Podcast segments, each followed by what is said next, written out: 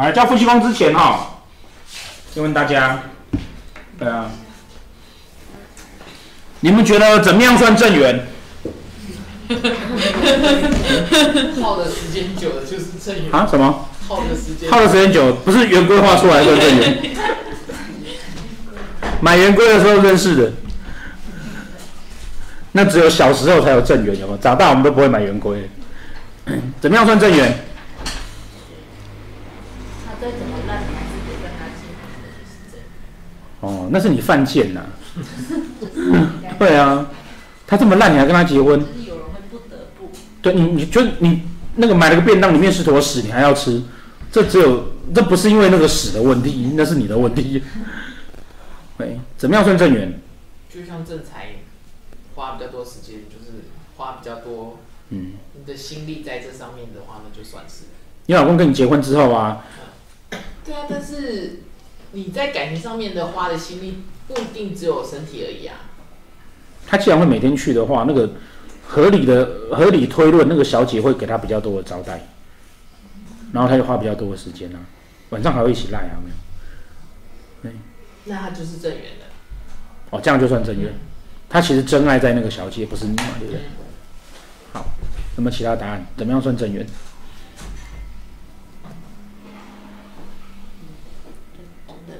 正缘等于最爱吗？不，我在问你啊，你问我。不是啦，我的就定义。互相情投意合。嗯。正缘有那种你可以在一起一辈子的，但它不见得是你的最爱。哦，对。嗯。所以你觉得最爱的那个才算正缘，就是要定义清楚。对对，我们现在帮大家定义这件事情。哦、嗯，对，你觉得怎么样算嘛？耗最多时间。耗最多时间的嘛，对不对？所以我们刚刚讲说，对啊，你觉得嘞？互相情投意合。互相情投意合的。对。互相情投意合，但是我有老婆，所以你才是我的正缘。我们家那个是不合适。是这个意思吗？有对啊，是这个意思吗？对不对 ？OK， 好，那来，你们其他的答案，每个人要跟我讲，来，怎么样算正缘？艾米，啊？你觉得没有正缘？我不觉得有正缘。你不觉得有正缘？哦，有规划的也不算。不算。好，完蛋了。所以我们做圆规招桃花商品没有办法卖给你。对，来，好媳妇，你觉得怎么样算正缘？对的时间出现的人，怎么样算对的时间？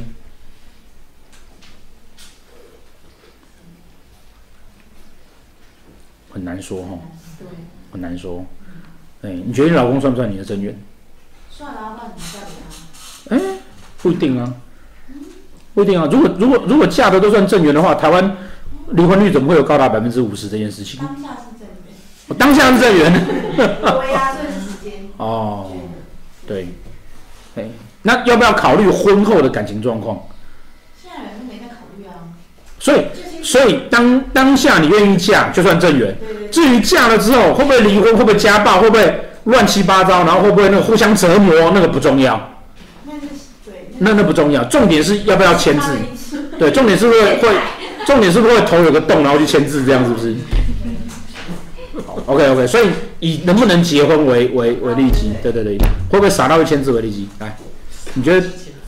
我觉得应该是符合社会规范、社会价值的那个态度，那个感情婚姻态度的。嗯。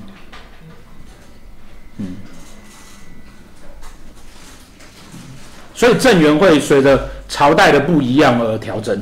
会朝着大限不一样而调整。大限不一样，朝代啦，因为社会价值每个朝代都不一样啊，不用朝代，每个年代都不一样啊，所以是随着社会的去调整。OK， 来。正缘我觉得应该是你一段时间不能很短时间内，你觉得你可以忍受它不算是太让你太痛苦，然后还蛮认真的，觉得可以跟他继续在一起的。那你一段时间有多长？3年。之类以上。3年，所以依照你可以恋爱的年纪啊，你的人生最少会有15次以上的正缘机会。希望不要那么多次吧。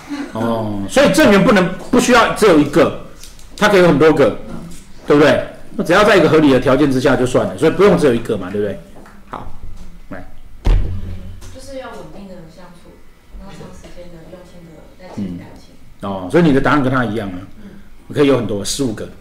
对，好，那可不可以同时？同时会有一个比较，我可以同时稳定的跟2个女人相处吗？应该，但是你时间一定会有多跟寡啊，一定有比较嘛。一定有比较吗？对啊，一定有。没有，我是公平的。妈妈跟姐姐，嗯，我在情感上面是回教徒，我在情感上面是回教徒。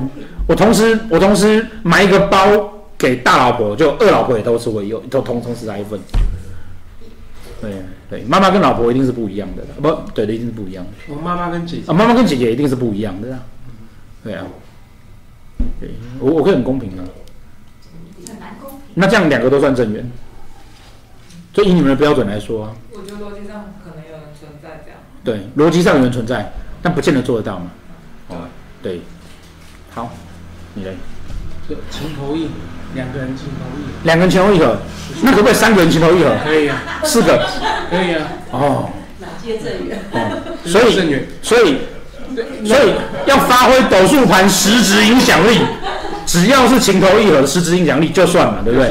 哦，不用去管那个后面讲的那个社会道德，各朝代社会道德问题，对不对？这样很麻烦，不然每个朝代都要改变，很痛苦。情投意合就算，对，那个仙人跳，两个互相情投意合。仙人跳不就这样吗？仙人跳要先找到仙人。好，所以情投意合就算嘛。双方情投意合。我跟一只狗情投意合，它算我的正缘吗？不可能跟狗，谁知道啊？有啊。那个最近过去那个，对啊，那个这个在运线盘应该不会出来了。哦，对，好，对。那我跟一个男人情投意合，算不算我的正缘？算，对，算。哦，对，哦，所谓得出证明说同性恋是与生俱来的哈。各位同学要支持那个多元成家，哦，就是啊什么？母骆驼，对。好，来，怎么样算正缘？就是，哎，我觉得你愿意为他去认真读书的。对呀。天哪，好便宜！我已经凶了。不用在意社会规范。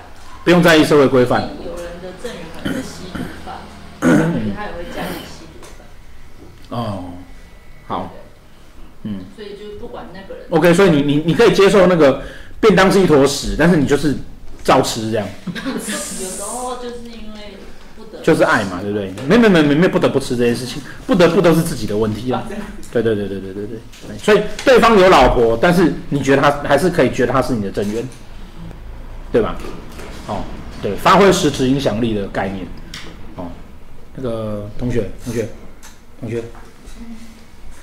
你看，大家都不重视那个，没有经历后才会知道是孽缘。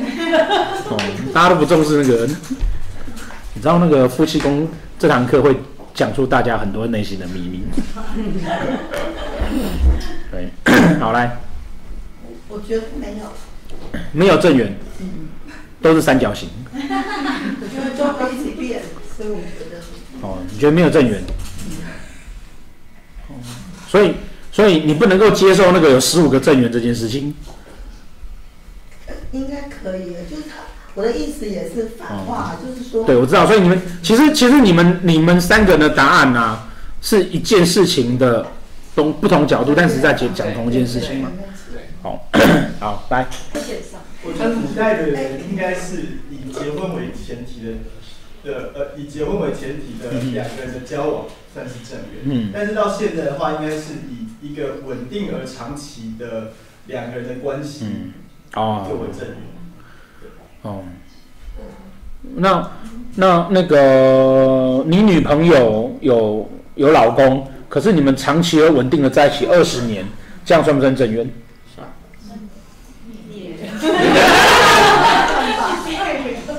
那个关系还是必须要是2个人，还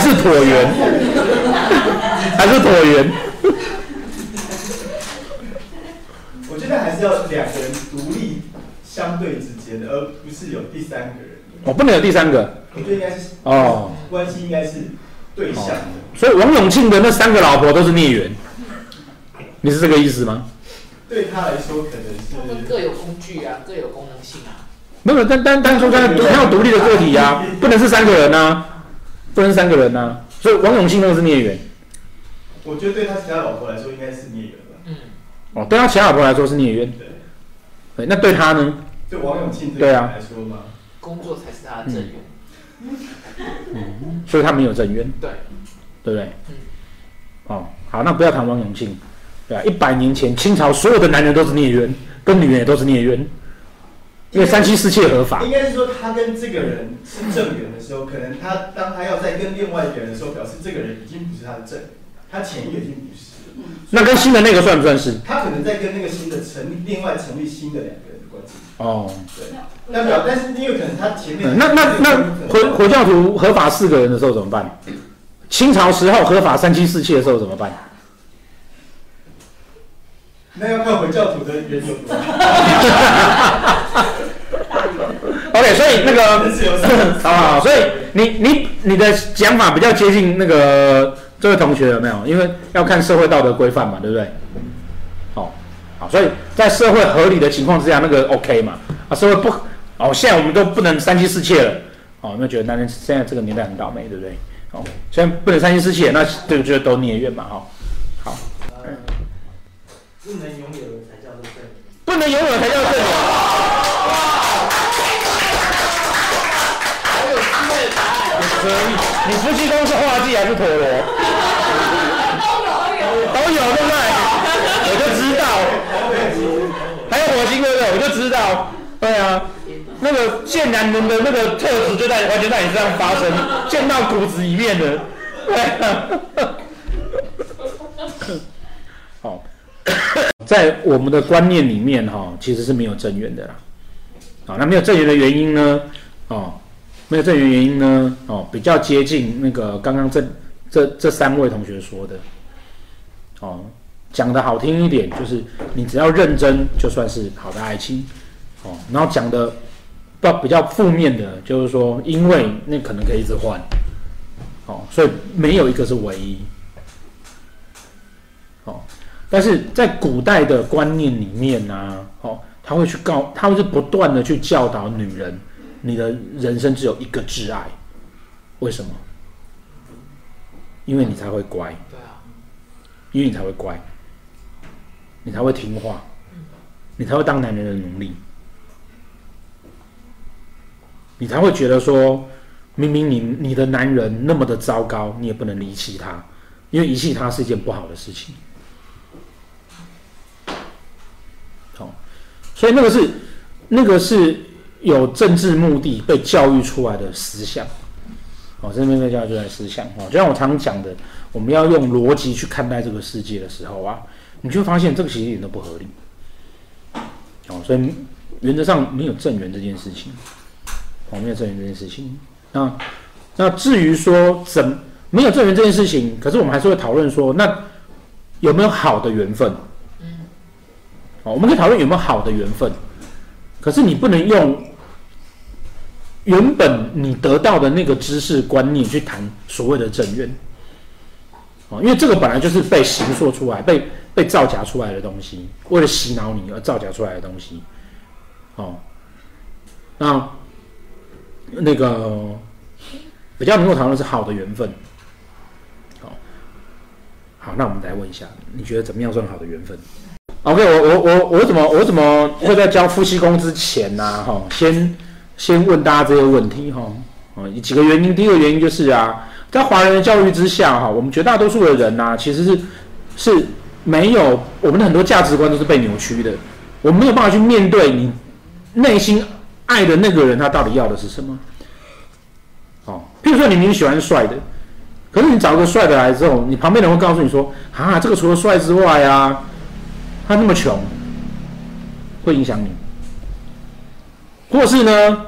你觉得男人呢要会赚钱，要有工作能力，哦，结果呢，那个你交一个男朋友呢，很认真在工作，然后那个也很会赚钱，结果你带去给姐妹淘看的时候，姐妹淘突然私下问你说：“天哪，你怎么跟这个110公斤跟你老师一样胖的胖子在一起？有没有？”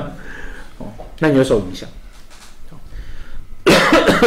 所以，我们绝大多数的人呢，容易去受到外界环境的影响，而没有办法去面对你自己的内心。你真正要的是什么？我没办法去面对你的内心，你真正要的是什么？好、哦，那个，我们教过你们怎么去城隍爷拜月老，没有教过这个，对不对？哦，城隍爷拜月老的最重要的重点就是啊，要把条件说得很清楚。什么叫做条件说得很清楚？对啊，就刚那个啊，永乐市场那个啊。哦，什么叫条件说得很清楚？哈、哦，就是啊，你要告诉他说，我希望我下一个男人要长得像金城，不是说我希望他至少五官要端正。请问你有哪一个男人五官是不端正的？有谁不是两个眼睛一个鼻子，而且眉毛在眼睛的上面，然后一边一个，没有同一边两个比目鱼？有谁不是五官端正？你告诉我，你这样子叫城隍爷怎么办？哦，多数的人在感情出问题的原因，都是因为你根本不知道你要的是什么。哦，你根本不知道你要的是什么，尤其是那个陀罗星在夫妻宫的、绝大多数的问题其实都在这边。哦，所以为什么要漏等于跟大家讲这个东西呢？就是因为啊，感情的这个宫位，夫妻宫的这个宫位，哦，很大的问题点，其实在自己自身身上，几乎是所有的问题都是在自己自身身上。好像我常讲的啊，它是一坨屎，你要去吃它，那是谁的问题？是屎的问题吗？不是你的问题。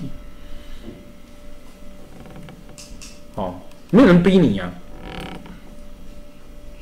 哦，啊，很多人都说啊，没办法，就那个时空环境，不知不觉我们就在一起了，放屁啊！不知不觉你裤子就掉下来哦，笑死人了！你不知不觉，